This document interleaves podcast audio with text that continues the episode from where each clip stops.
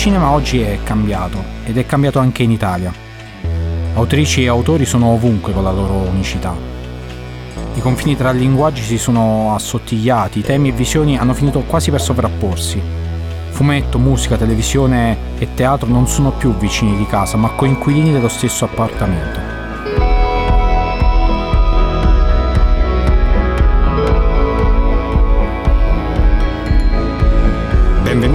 Podcast Voci Italiane Contemporanee, un podcast di Mubi Italia in collaborazione con Cora Media. In ogni episodio ci sarà un ospite diverso e ogni puntata sarà un piccolo viaggio nella settima arte e nella nostra passione per i film.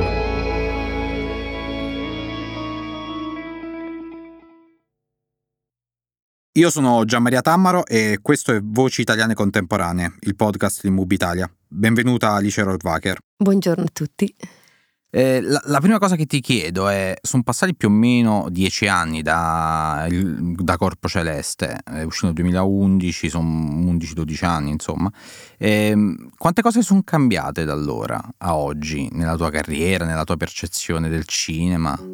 Sono cambiate tante, ma anche qualcosa, un nucleo è rimasto abbastanza immutato, nel senso che io mi sento molto, allo stesso tempo molto simile a quella ragazza che, che in maniera molto spavalda e, e senza nessuna competenza fece quel primo film. Quindi con la stessa libertà e anche con la stessa paura, no? Con lo mm-hmm. stesso smarrimento, ma anche con la stessa sicurezza, cioè è strano, insomma, vivo di questi due contrasti. Dall'altra è chiaro che qualcosa è cambiato perché sono sicuramente più consapevole. So che cosa è una segretaria di edizione. Ecco, quando feci Corpo servire. Celeste non sapevo che cosa era una segretaria di edizione e avevo capito si dicesse segretaria di edizione e quindi per un attimo avevo pure avuto paura che si trattasse di una reminiscenza di un regime per cui era obbligatorio avere sul set qualcuno che controllasse l'addizione e, ecco, oggi non mi capita più e so che la segretaria di edizione è una delle persone più importanti del set e della vita. E il, il, ruolo del cinema, quello è cambiato nel senso, leggendo alcune tue interviste, alcune tue dichiarazioni, eh, l'hai sempre un po' definito politico, ma non nel senso di scegliere un colore o un partito eh, non in modo così diciamo viscerale o verticale, ma comunque di un impegno effettivo nel cinema. Quello è, è mancato, è cambiato l'impegno del cinema o c'è ancora?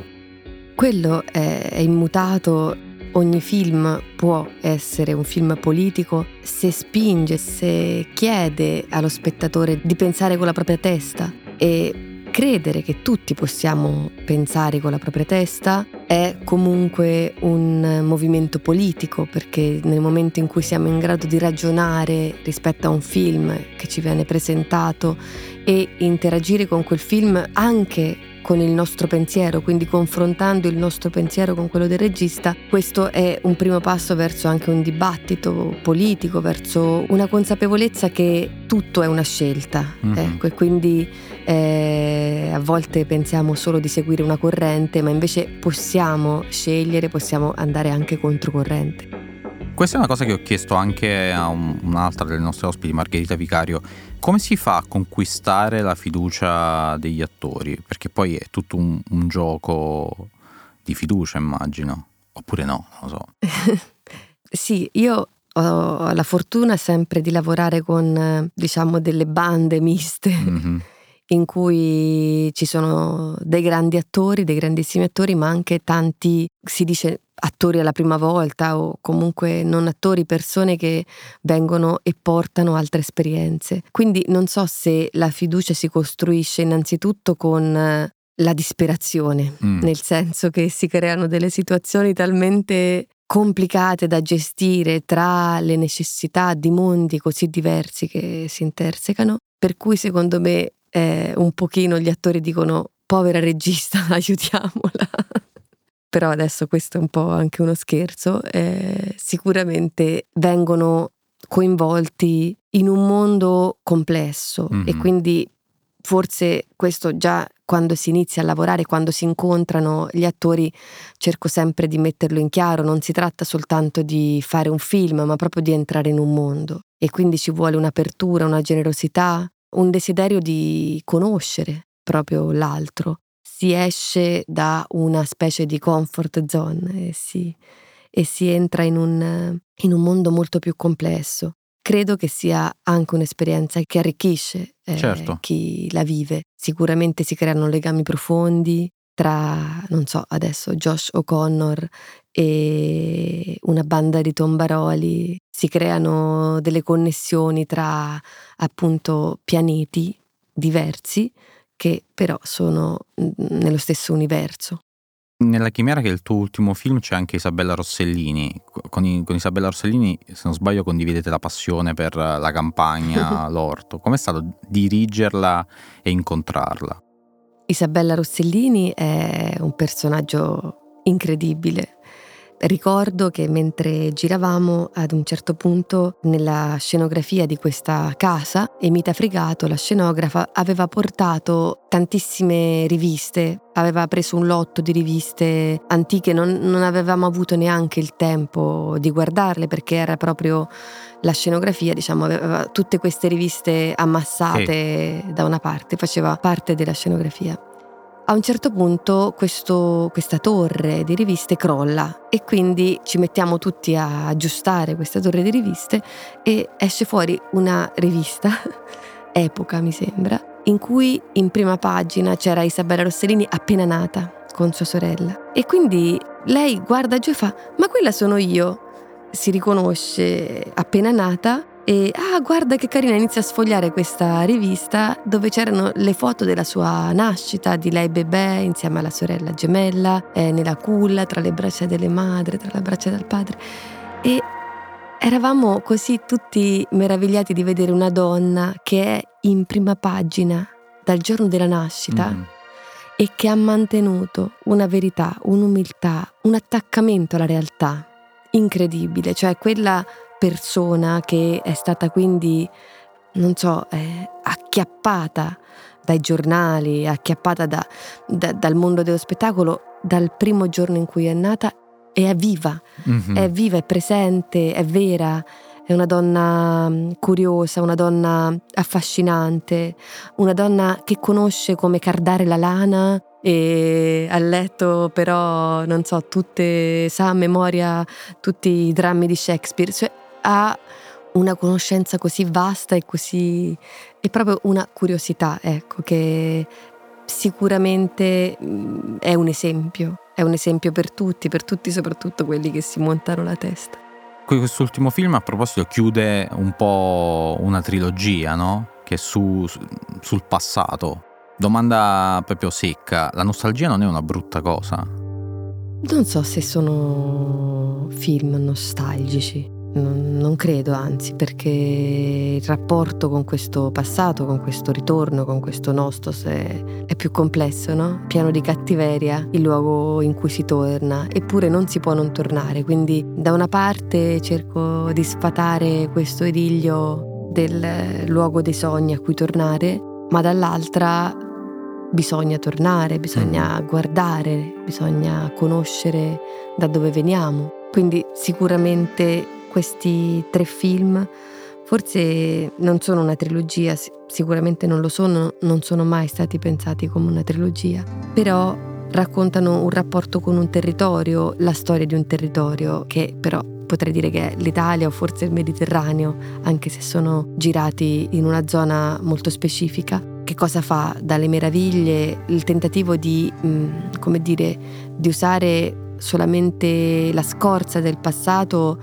per eh, delle questioni di marketing e quindi diciamo creare il luogo comune del tipico come eh, attrazione turistica. A Lazzaro Felice che è il grande inganno, il dramma di, di una popolazione che scappa da un grande inganno, che scappa da uno sfruttamento e lascia un vuoto dietro di sé e quindi i 54 contadini dell'inviolata che capito che hanno dei diritti, capito che possono eh, non essere trattati come schiavi, decidono di abbandonare la campagna, andando verso un'altra schiavitù, diciamo.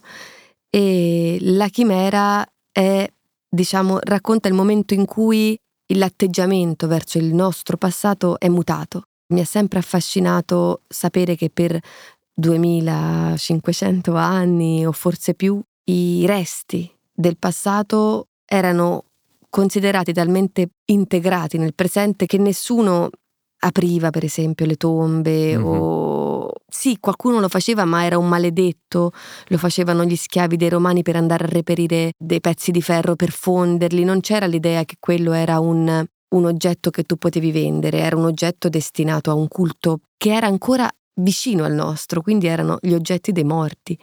Perciò le tombe etrusche, i santuari erano dei luoghi verso cui la popolazione non, ehm, che non rivestiva, diciamo, di un interesse, se non eh, li leggeva molto in continuità. A un certo punto, chiaramente, eh, come tutti i cambiamenti, non sono mai cose che avvengono in un anno. Io racconto il momento in cui questo fenomeno diventa popolare, quindi negli anni Ottanta, quando tutti vanno a scavare le tombe, ma è qualcosa che è iniziato già alla fine dell'Ottocento, all'inizio del Novecento, con delle compagnie di scavo straniere. Però a un certo punto la gente comincia a dire: Ma io apro le tombe etrusche, prendo i vasi e li vendo. Ma perché non l'abbiamo mai fatto prima? Mm-hmm. ma perché que- questi oggetti possiamo, sono nostri, ci appartengono, li possiamo vendere, possiamo farci soldi, diventare ricchi. Questo presuppone comunque l'idea di sentirsi diversi dal proprio passato. Per me questi tombaroli che poi ho incontrato tante volte nella mia vita, soprattutto nella mia adolescenza, perché era pieno eh, i bar erano pieni le fraschette di questi personaggi che raccontavano scorribande notturne. Questi tombaroli prima di tutto mi interessavano come una generazione che vuole rompere col passato e quindi vuole appozzare nel passato a piene mani per diventare ricchi, per fare dei soldi, ma senza nessuno scrupolo rispetto a una continuità sacra col passato. E quindi eh, sono dei temi che mi interessano, il, il, tema del sacro mi interessa, cioè quando è che una cosa smette di essere sacra sì. è, è è una domanda importante no? che ci dobbiamo fare. Quando è che un tempio non è più un tempio? Quando è che una chiesa non sarà più una chiesa? Quando succede questa cosa? E poi, appunto, come venderci il passato mi interessa molto. E poi c'è anche, mi permetto, una rottura con il romanticismo, nel senso che se ci riappropriamo di quegli oggetti, se li vediamo semplicemente come oggetti e non più una luce sacra, ma proprio come qualcosa legato a un ricordo, legato a una tradizione, legato a un momento particolare, li vediamo semplicemente come oggetti e quindi smette anche il romanticismo no? di quel culto in un certo senso. Sì, sicuramente la cosa che mi ha sempre impressionato di tutti questi oggetti il rapporto con l'oggetto è una cosa molto importante, soprattutto nella nostra epoca, no? che siamo soffocati dagli oggetti. Invece prima gli oggetti erano pochi e costava molta fatica creare un oggetto perché dobbiamo immaginare che per esempio creare un vaso, una scultura, immaginiamo quanta fatica dietro a questa creazione.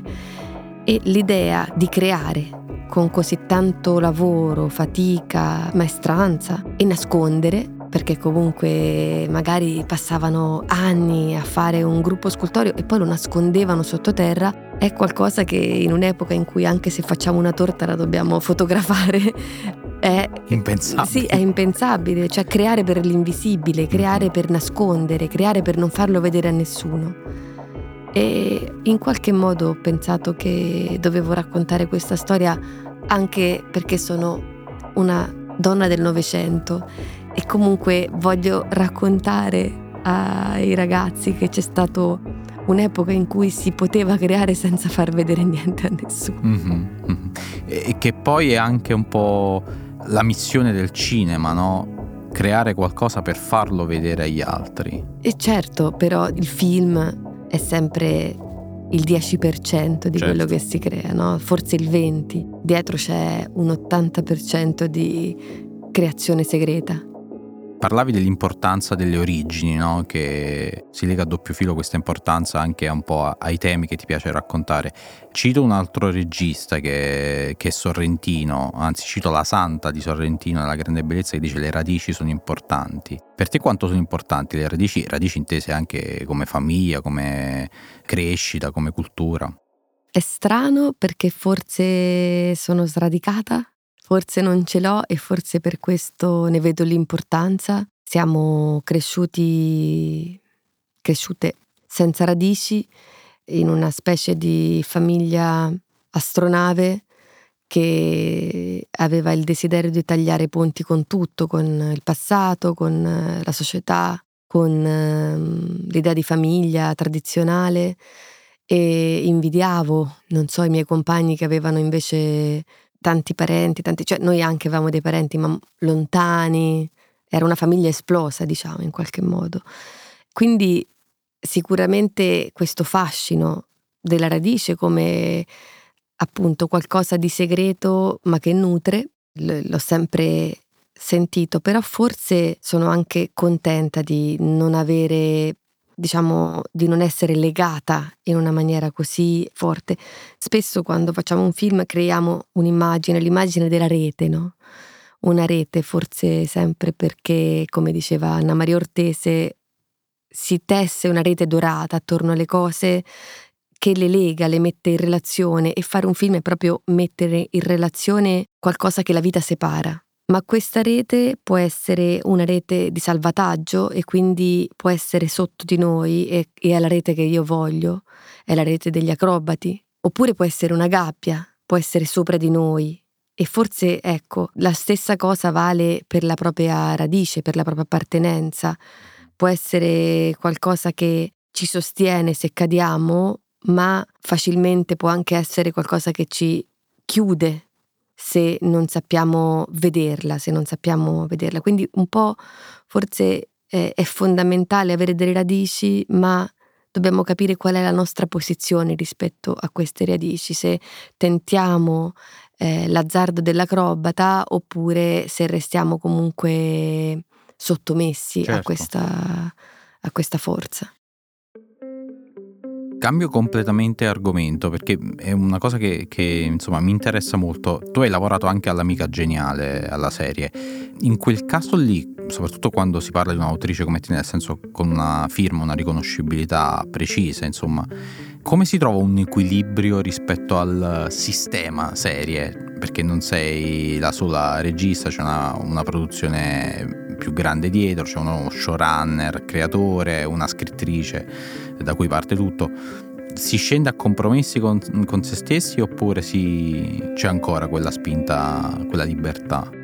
Sicuramente è stata una situazione speciale perché non è che ho partecipato a una serie qualsiasi, ma a una serie diciamo che mi ha accolta con i miei occhi e quindi ho potuto vedere solo le cose belle, innanzitutto perché ho sempre avuto una grande ammirazione per il lavoro che ha fatto Saverio Costanzo, nell'amica geniale che è favoloso, i suoi collaboratori che, che quindi erano diventati anche miei e in quel momento eh, ho fatto solo due episodi, però è stata la, la bellezza di ritrovarsi in una cucina dove è stata già fatta la spesa mm-hmm. e bisogna cucinare dei piatti in una cucina super attrezzata e non una cucina scalcagnata come quella di casa mia dove non funziona niente, no? invece con i coltelli che tagliano, con eh, tutti gli ingredienti più straordinari e quindi è stato proprio il piacere di cucinare nella cucina di un altro. Però deve essere sicuramente una cucina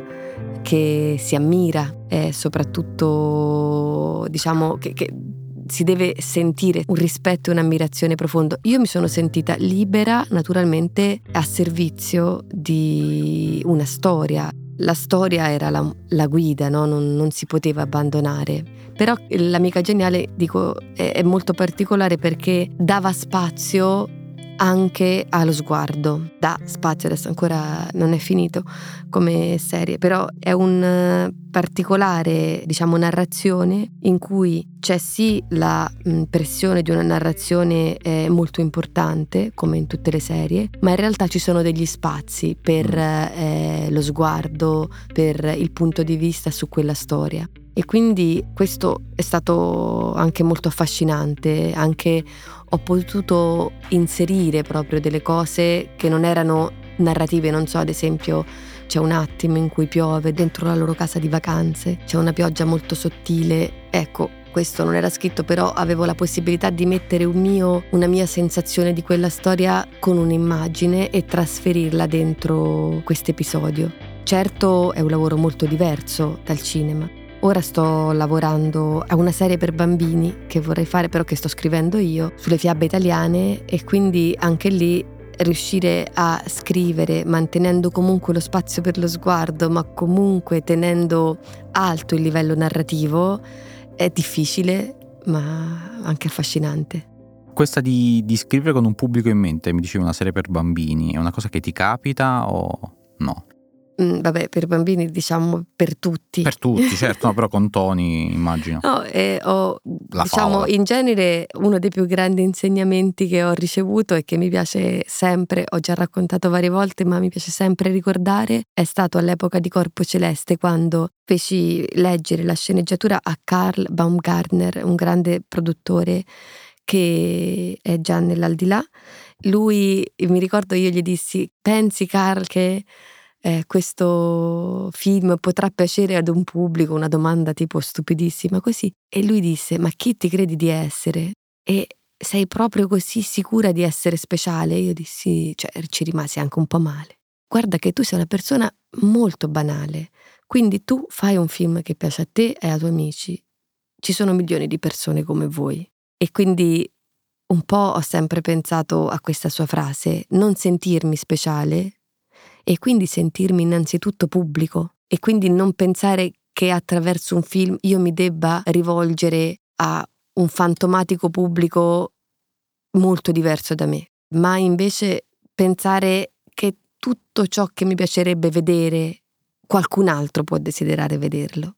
Per invece per quanto riguarda questo lavoro sulla fiaba italiana, lì è un po' diverso perché vorrei davvero fare qualcosa che possano vedere anche i bambini, i ragazzi, eh, i bambini soprattutto, mi sembra che ci sia un vuoto in Italia almeno, cioè eh, la narrazione per l'infanzia è stata proprio totalmente abbandonata, no? ci si occupa tanto tanto degli adulti, ma se pensi ai miei colleghi, in pochi eh, si occupano dell'infanzia sì, ci sono de- delle grandi compagnie, delle grandi multinazionali che si occupano di infanzia, però appunto gli autori, mm. quelli che vengono chiamati gli autori, eh, se ne occupano troppo poco secondo me. Nel tuo caso dove nasce l'ispirazione? Da un'immagine, una cosa che hai letto, sentito, provato? Non è un'immagine, no, è un organismo vivente. Non è una cosa staccata, è come un'ammirazione verso una pianta, verso qualcosa di vivo e ogni volta è diverso, no? Sento che c'è vita e ho voglia di fare un film perché sento che lì c'è vita. C'è qualcosa che vuol dire qualcosa di vivo, qualcosa che a prescindere quindi da come io lo posso raccontare ha una sua indipendenza, perché è vivo, e quindi io posso raccontarlo bene, meno bene, posso raccontarla a sprazzi, posso interagire con questa vita, ma prima di tutto credere in questa vita. Tu all'inizio ti sei avvicinata, diciamo così, all'arte come musicista, un musicista di strada, no? eh, co- come c'è stato il salto, il passaggio voglio dirigere? La, la storia è è anche molto divertente perché, vabbè, ho studiato comunque Avevo sempre una grande passione per il teatro e mi sarebbe piaciuto scrivere per il teatro, comunque lavorare nel teatro. Intanto avevo iniziato a fare donna orchestra, anche un po' così come lavoretto, per strada, quindi donna orchestra con fisarmonica, mm-hmm. gran cassa e piatti sulla schiena. E poi ero stata vista da alcuni registi e quindi avevo partecipato già dagli spettacoli teatrali con Gabriele Vascis, con eh, Eleonora Moro e con eh, Silvia Frasson. Diciamo, la mia esperienza in teatro era legata soprattutto alla musica. Però proprio il mio più grande sogno era quello di imparare l'arte circense. Ma avevo anche una grande timidezza, una grande vergogna. E a un certo punto Pierpaolo Giarolo, un amico ehm, a Torino, mi chiese se volevo lavorare a un documentario, se avevo delle idee per dei documentari, perché lui avrebbe voluto proporre, a quel tempo si parlava di Fandango, una serie di documentari. E io che non avevo mai pensato di fare documentari, però diciamo un po' proprio malignamente, furbescamente, pensai perché non facciamo un documentario sul circo così io avrei imparato segretamente l'arte circense senza dover chiedere, diciamo, direttamente sì. di poterla imparare. Quindi per me era tipo un escamotage. Sì. Grazie a lui e alla sua costanza il film poi fu fatto. Io avevo una, una timidezza, una paura di fare le riprese mi sentivo brutta, no? Loro erano così belli, così questa famiglia che poi abbiamo seguito, una famiglia incredibile, il Circo Soluna. E loro erano così dentro alla vita e io mi sentivo invece così un prodotto, un sottoprodotto del mercato con una telecamera, con i microfoni, con i cavi, tutto ciò che io ho sempre voluto non essere. E quindi ero molto imbarazzata durante le riprese. Grazie al lavoro invece meticoloso di Pierpaolo il film fu fatto, ma quello che accadde è che durante il montaggio di questo film il mio sguardo si trasformò. Fu il montaggio a farmi capire che questo lavoro era incredibile, non, non il nostro film che è grazioso, ma l'idea di tornare e ritornare su queste scene, l'idea di vedere, rivedere, montare, creare un mondo e mettere le cose insieme, no? un po' quello che dicevamo prima. Un mondo che tende alla separazione, c'è un luogo che riunisce le cose. E questa esperienza del circo, che era stata invece molto caotica, all'improvviso si riuniva, è come una piazza, no? come se ci fosse una piazza dentro all'uomo. E, e mi innamorai di questo lavoro, quindi pensai che avrei fatto la montatrice di documentari. Poi, per eh, degli strani giri del destino, incontrai Carlo Crestodina che invece, eh, vedendo i piccoli lavori che io avevo fatto, mi propose di scrivere un film di finzione e obbediente la scrissi. Una cosa che torna spesso mm, guardando insomma da, da, osservatore esterno la tua carriera, il tuo percorso, anche ascoltandoti adesso, no? citavi Saverio Costanzo, citavi quell'esperienza, penso anche al, al tuo rapporto di eh, verità, onestà con, con, tua sorella, cioè che vi dite tutto, che c'è sempre bisogno di qualcuno critico accanto a noi, ma penso anche alle esperienze con Alfonso Guaron, eh, Martin Scorsese Insomma, mi viene in mente, guardando la tua carriera, un'idea di comunità del cinema, cioè un gruppo di persone, come un circo, un gruppo di persone che fanno lo stesso lavoro, che amano quel lavoro e se possono si aiutano, si spalleggiano. Per una, un'idea di comunità molto internazionale, mi viene difficile immaginarla come una cosa italiana. Non vedo una comunità italiana del cinema così affiatata. È una mia impressione o, o la pensi anche tu? Credo che la famiglia è quello che creiamo con il nostro viaggio, come Willem Meister di Goethe, eh, che scappa dalla famiglia per poi ricostruirne un'altra. Questo non vuol dire che in questa famiglia ricostruita ci anche ci sia anche la tua famiglia originaria, però è chiaro che l'idea di cercare una famiglia che è un po' quello che accomuna gli esuli è sempre molto forte, forse perché è un lavoro molto caotico ma anche molto solitario e quindi c'è proprio bisogno in, di un sostegno, di una famiglia, no? C'è molto solitario poi nella responsabilità, mentre tutte le scelte spesso sono molto condivise, quindi eh, questa doppia anima, no? È un lavoro, una solitudine molto rumorosa come possiamo fare questa citazione. E quindi sì, è una famiglia del, come dice Socrate, sono cittadino del mondo, non sono né ateniese né greco. E questo strano, eh, si parla di radici, ho girato tutti i film a circa 400 metri da casa mia, non sono mai, cioè sì, sono anche andata lontano per i film, però subito se penso una storia la penso con i miei vicini di casa, ma non mi sento mi sento profondamente straniera, non mi sento di appartenere a nessun posto, mi sento cittadina del mondo e quindi spesso trovo una comunanza inaspettata con persone anche che vengono da molto lontano e forse non importa se sono italiani, se sono eh, sudamericani. C'è una sensazione di comunanza e di vicinanza con queste persone che hai citato. A proposito del lavoro del cinema, di questo doppio peso, doppia eh, anima, no? che dicevi anche tu, del, si è al comando, quindi si è soli, ma allo stesso tempo c'è il rumore attorno a noi, il rumore dei collaboratori, il rumore dell'umanità, il rumore di quello che vediamo e va, va raccontato. Tu che rapporto hai con la solitudine? È una cosa che cerchi, cioè ogni tanto ci, ci vuole stare da soli, credo. È una cosa che, a, a cui anelo.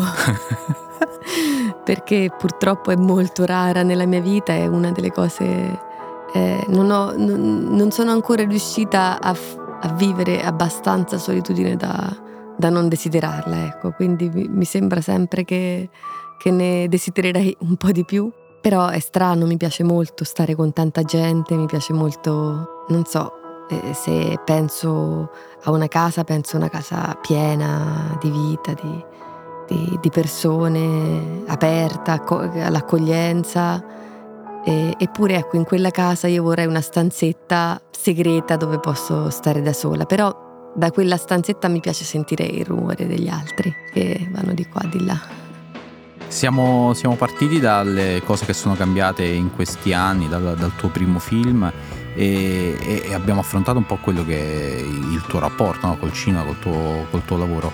Eh, domanda da, alla spettatrice, per chiudere un po' questa chiacchierata, c'è un film che quando rivedi in televisione o magari non so, uno spezzone da, da, qualche parte, YouTube, un social, non lo so, ti fermi a guardarlo e ti dici ah che bello, me lo rivedo molto volentieri. È sempre difficile rispondere a queste domande perché sono tanti i film e purtroppo molto difficili da vedere in televisione, quindi ecco forse è più rara l'occasione perché succede spesso e, e possono essere appunto film molto diversi da stromboli a Senti chi parla, cioè ecco forse tutti dei film che in qualche modo hanno segnato la mia vita e possono essere anche film contemporanei, che, cioè di, degli ultimi anni che mi piace vedere, rivedere. Sicuramente ho un debole per, per, un cinema ritrovato, per citare il Festival del Cinema Ritrovato, quindi eh, ecco, è, è possibile che di fronte a un film del passato io senta una attrazione molto forte anche perché è un film testimonianza e, mm. e, quale profonda testimonianza di un tempo di cui non ci ricordiamo più o un tempo che non abbiamo magari potuto vivere. Voglio citare Due soldi di speranza di Renato Castellani come film che penso che se adesso fosse in televisione non riuscirei a smettere di guardare. Il bel melodramma all'italiana con la gente del paese che, che recita, ecco, e questo dramma che è individuale ma è sempre corale, questo mi, mi, mi piace. Alice, ti, ti ringrazio, grazie per questa chiacchierata. Questo era Voci Italiane Contemporanee, il podcast di Mubi.